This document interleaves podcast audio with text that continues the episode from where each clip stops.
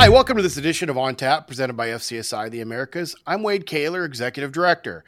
I get to introduce another great member of FCSI this week. Uh, this member has been in industry for a long time, first as an operator and then became a food service consultant. He's been a part of a large number of projects, including too many Olympic villages to list. So let's get into it with him. Please welcome the owner and CEO of Orlando Espinosa and Associates, Mr. Orlando Espinosa III.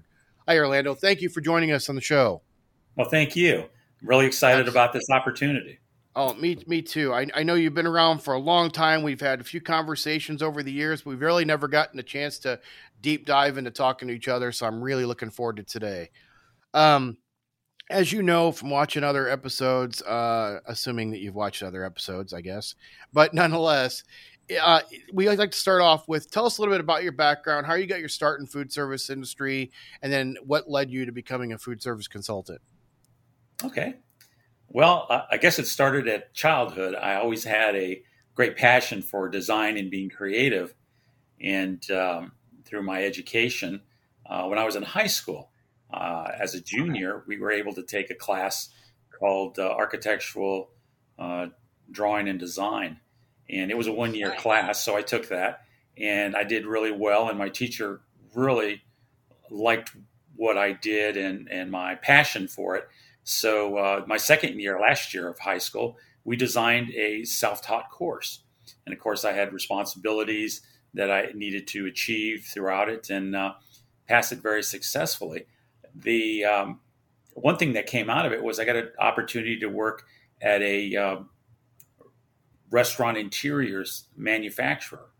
And uh, I started off in the drafting position, was very successful at that, and uh, then went to work for a uh, local consultant in Arizona, uh, okay. Douglas Collier, and uh, he's no longer with us. And then from there, spent about uh, 28 years of my career in corporate America. I worked with Restaura as a project engineer in their um, food service design organization, and then went on to Aramark uh, for about 18 years. Uh, so I had an opportunity to do a lot and see a lot of different things. So been very passionate about it and stay with it. So um, I, I, know when you're with Aramark, I'd like to ask a little bit about that. When you were when you managed when you were with Aramark, let me put let me restart that. Try that again. So I'd like to pick up where that where you just left off, and then with Aramark, you used to manage 100 plus employees, and yes. you had a big team and everything else. How did life change when you left the corporate world and went to work as a food service consultant yourself with some, a much smaller team? Um, how did your life have to change for that? On one part, um, it was not having to be responsible for so many um, different groups that I managed and people. Uh, uh, although I enjoyed it, it was quite a bit of stress. Um, the decompression took me probably about a good six months, and I got to go back to my passion, which was design and yeah. to work with clients directly. So I looked at, I had a great career in corporate America, and I've had just as great a career as an independent consultant because I do what I love, which is working with clients directly. Absolutely, absolutely. Now, the question new this year that we're asking everybody that's been fun to, to hear the answers of is when you got started as a, a food service consultant, you left the corporate world. Uh, how long did it take you before you felt uh, proficient or you felt like you really knew what you were doing as a, a consultant overall, not just a designer, but as an overall well rounded consultant? I believe when I uh, left corporate America, the decompression time allowed me to really think about what I wanted to do going forward. And uh, did I want to have another large organization or a small one? And okay. I stayed wanting to be a small organization and work with clients individually. So, to answer your question about the time, it took me about a good year. Very good. Very good. I think it's an important question because people coming out of the hospitality schools or people that are doing career uh, transitions, whatever it might be, I, I, I don't think people, some people are, are probably hesitant to do this job thinking they have to know everything when they walk out and start being a consultant, whether they're on their own or whether they're working for another firm. And I think it's been eye opening this season to listen to this, to these answers because everybody, and I think somebody in a, another episode referred to it as imposter syndrome. Um, everybody, you, you don't have to be an expert coming out of the gates. Is my point. You can. It's going to take a while. It's kind of like in the association world for us, where I where I my expertise is. I don't feel you have a really good grasp of any client until you've been there for at least a year. Um, mm-hmm. Um, you've gone through every cycle of dues and certifications and uh, events and whatever it might be throughout the entire year until you start doing any type of repetition i don't think you feel like you really know the client and so i think with consulting what i'm hearing from everybody is is somewhat the same thing it really takes about a year or two before you feel like you get your legs under you to to really feel like i can walk into a room and be very confident that i'm going to know most everything that somebody's going to ask me. And and but also listening to the client going i may not know everything so i've got to be humble about it as well. Yeah. I, if i could add i think the biggest challenge was the resources. You know at aramark yeah. i had 10 or 15 you know designers that worked for me. I had an interior design department uh, procurement uh, legal construction so it was a matter of picking up the phone and accessing that resource when you're an independent consultant uh, you have to redevelop those resources. Yeah. And, and that's and at the level that you're accustomed to and that your clients need, that's a real challenge. Yeah, exactly. So eh, with your firm now, Orlando Espinosa and Associates, what kind of are you specializing in any type of segments or or any types you prefer to do or do more of? Well, my background of myself and my uh, partner, uh, Keith Short, he uh, we have quite a diverse background. I mean, I've done everything imaginable, with the exception of probably cruise ships and okay. B&I campus, healthcare, uh, stadiums, arenas, convention centers the, the Olympics. So right now, I'd like to say it comes in ebbs and flows. In other words, right now we're working very heavily in the B&I sector. Okay. And just most recently, our healthcare started up. So we've got a number of healthcare projects. We've nice. got a small number of uh, private schools that we're working on. And then we're having conversations on some international games that we might be involved in in the next year or two. Oh, so cool. uh, we've got a wide enough uh, expertise to be very successful in each one of those markets. Oh, nice. I like that. Um, what you talked a little bit about the Olympic things, and I know you've done a tremendous amount of Olympic villages. Tell us a little bit about your experience and not only what it's like to design for Olympic villages, because you're talking about operations, food types, allergies, I mean, everything you can think of in a short amount of time, but you're also talking about many different types or different parts of the world. So, walk mm-hmm. us through a little bit about your experience dealing with creating those villages, but also what it was like to deal with different countries to build these operations. Because it's one thing to design and implement, but it's a whole other thing when you got to deal with laws and countries and cultures and everything else. I would say the biggest challenge is uh, educating the host country that when you have an Olympics in their country, whether it be uh, Beijing, China, or Athens, Greece, the athletes are going there to eat their regimented diet, not to go yeah. eat Greek food or Chinese food. And so it's a matter of educating the clients, uh, the, the, host country, and, and understanding that you know there is a special menu for the uh, 200 some odd countries that come, and each athlete has special dietary needs. So that's that's the main menu that occurs for the first couple of weeks of the Olympics because they're in training yeah. and competition. Um, we do put host country uh, food offerings in um, for say off hours of when they're yeah. not training in that or when they've been eliminated so that they get a taste yeah. of the country so it's a very balanced uh, type of menu but originally starting out focusing on the athletes needs and then transitioning into the uh, local and international uh, food service offerings I, I, would I would imagine. How long do you have to start planning that in advance for all the different types of foods you have to be ready for? About two years. Two years. Nice. Two years, yeah. yeah. That's a busy two years then. It is, and uh, you know, unfortunately for a small organization, one of our biggest challenges was it, it virtually shut down my business from everything else. yeah. Because Absolutely. there's you know, numerous trips to different parts of the world for meetings, uh, video conference calls that, you know, are all hours of the day to speak with uh, operators and constructors and, and clients directly.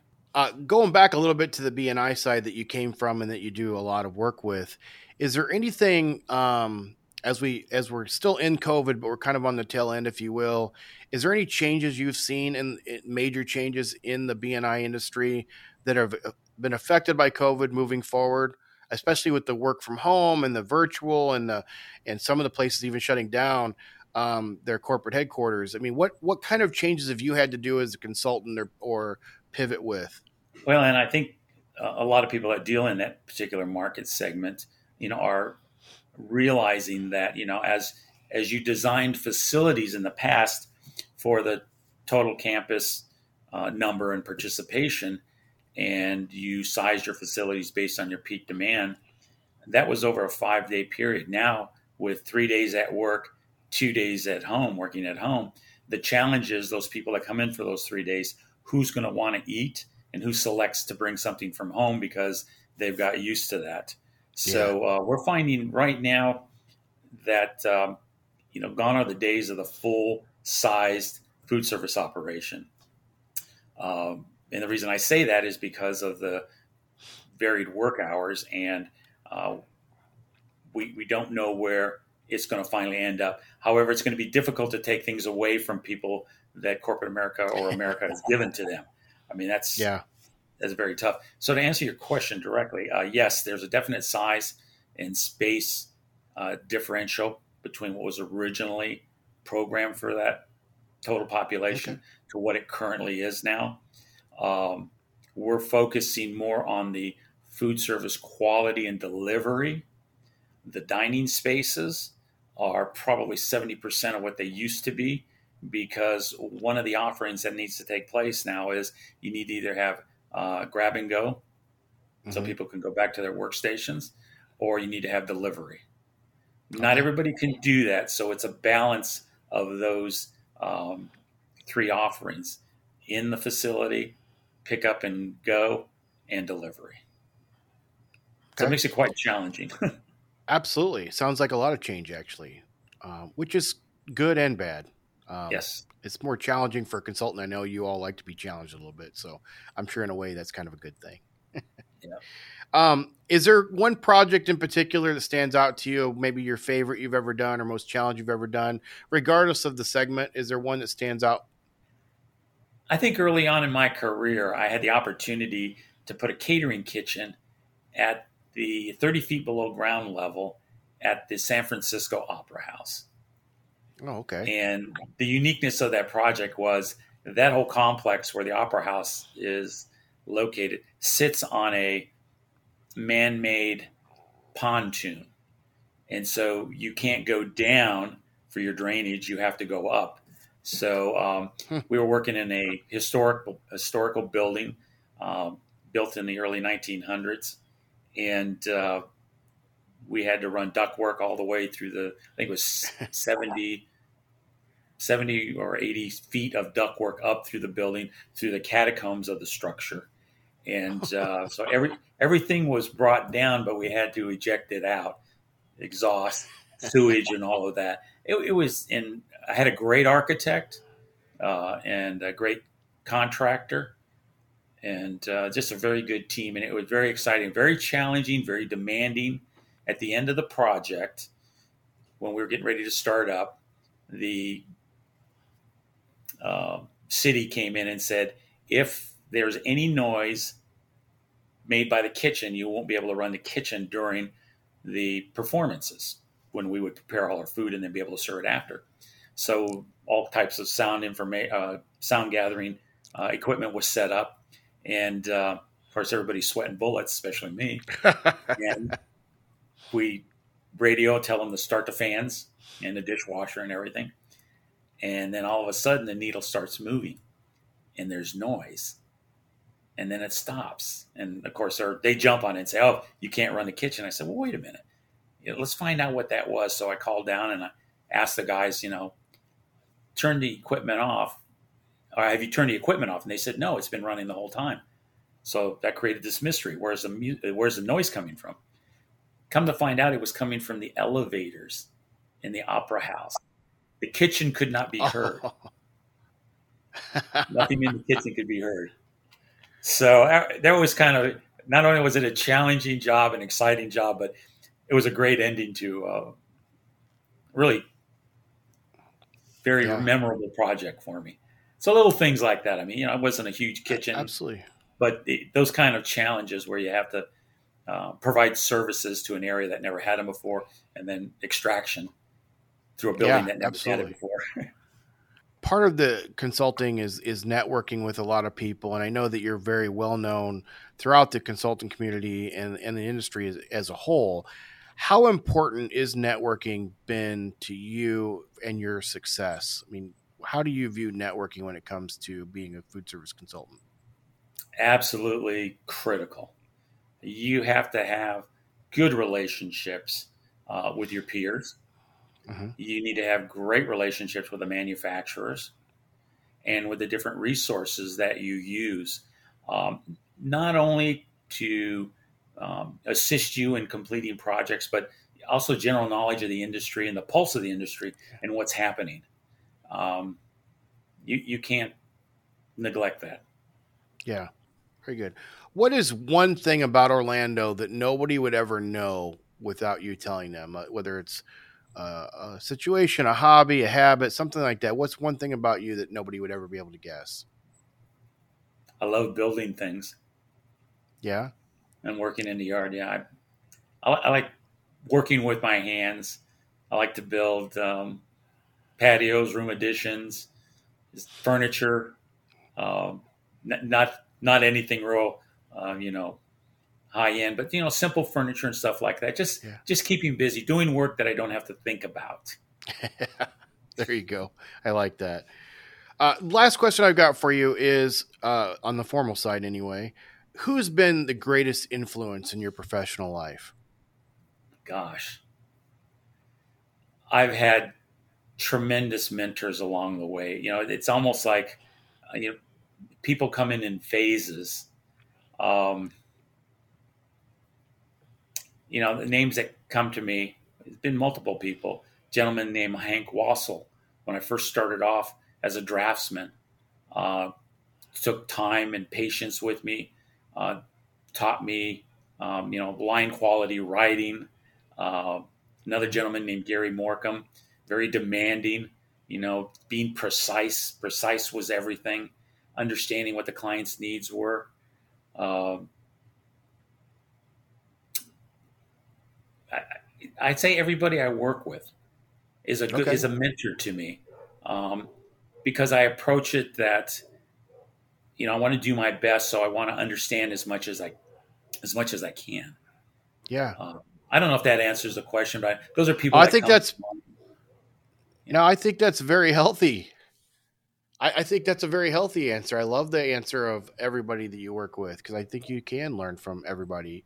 Uh, learn good, bad, or indifferent. It yep. one way or another. You you get that from them. So, uh, well, that's all the formal questions I've got. But before we got before we let you go, definitely want to have a little bit of fun with my would you rather questions we do at the end of every episode. So we'll dive right into these. Um, the first one I've got for you is: Would you rather buy ten things you don't need every time you go to the store, or always forget the one thing that you need to buy when you go to the store?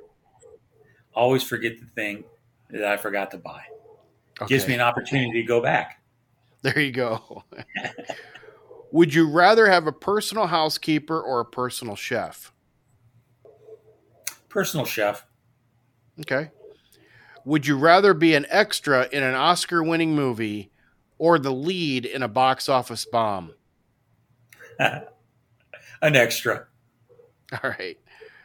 Would you rather be able to watch nothing but Hallmark Christmas movies or nothing but horror movies for the rest of your life? Christmas movies. Okay.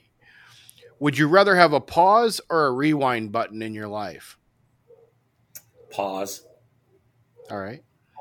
Would you rather personally win $25,000 or have your best friend win $100,000? Best friend win $100,000. Okay. Would you rather be in a zombie apocalypse or a robot apocalypse? a robot apocalypse. Okay.